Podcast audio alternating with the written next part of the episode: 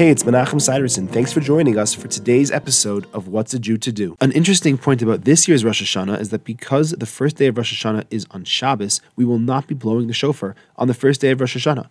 Our sages said that we should not blow the shofar on Shabbos because there's a concern that people might end up carrying it outside of public property where there's no Eruv, in a place where they're not allowed to carry it, in order to bring it to someone who would be an expert and able to blow it for them. And because of that concern, our sages said it's better that we do not blow the shofar at all on the first day of Rosh Hashanah.